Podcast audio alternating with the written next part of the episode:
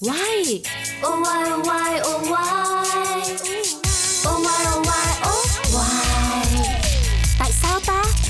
Tại sao nhỉ? Why oh why? Chẳng ai thắc mắc. Oh, why?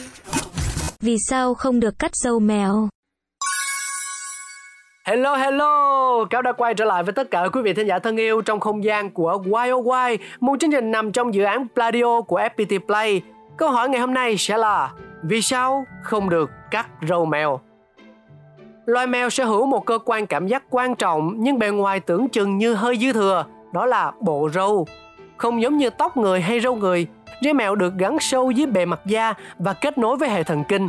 Những sợi lông xúc giác này dài, mỏng, chuyển động linh hoạt và không chỉ xuất hiện ở hai bên miệng mèo mà còn mọc bên dưới hàm, khu vực gần cặp mắt, thậm chí ở phần sau của cặp chân trước. Về công dụng, những chiếc râu là cơ quan cảm giác rất nhạy cảm. Chúng giúp phát hiện sự thay đổi nhỏ nhất trong hướng di chuyển một cách dễ dàng, nhất là hỗ trợ khi trời vào đêm. Râu mèo dựa trên sự thay đổi của không khí trong không gian xung quanh, từ đó giúp con vật chạy nhảy thoải mái trong nhà vào ban đêm mà không phải va vào những đồ vật trong nhà.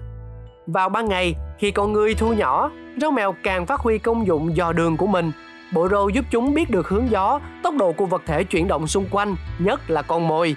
Đồng thời các túi giữ những sợi râu nằm sâu bên trong cơ thể, chứa đựng rất nhiều dây thần kinh, có thể gửi tín hiệu nhanh chóng đến não mèo xử lý.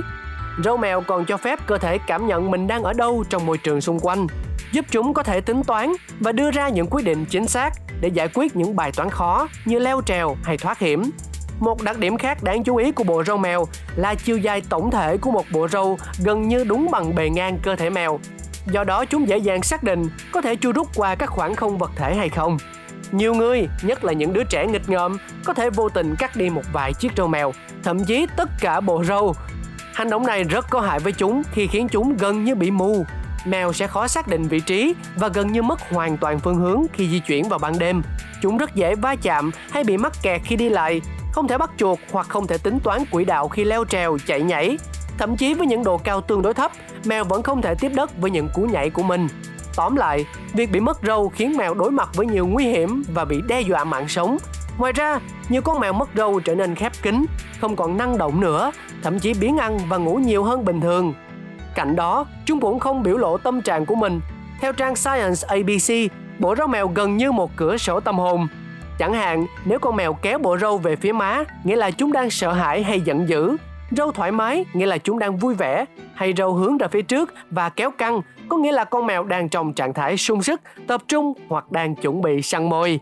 Và đó là những gì mà chúng ta có trong Why Oh Why ngày hôm nay. Cáo rất cảm ơn quý vị thính giả đã đồng hành và mong lắm sự ủng hộ của tất cả mọi người trong những số phát sóng kỳ sau. Xin chào tạm biệt và hẹn gặp lại. Mua.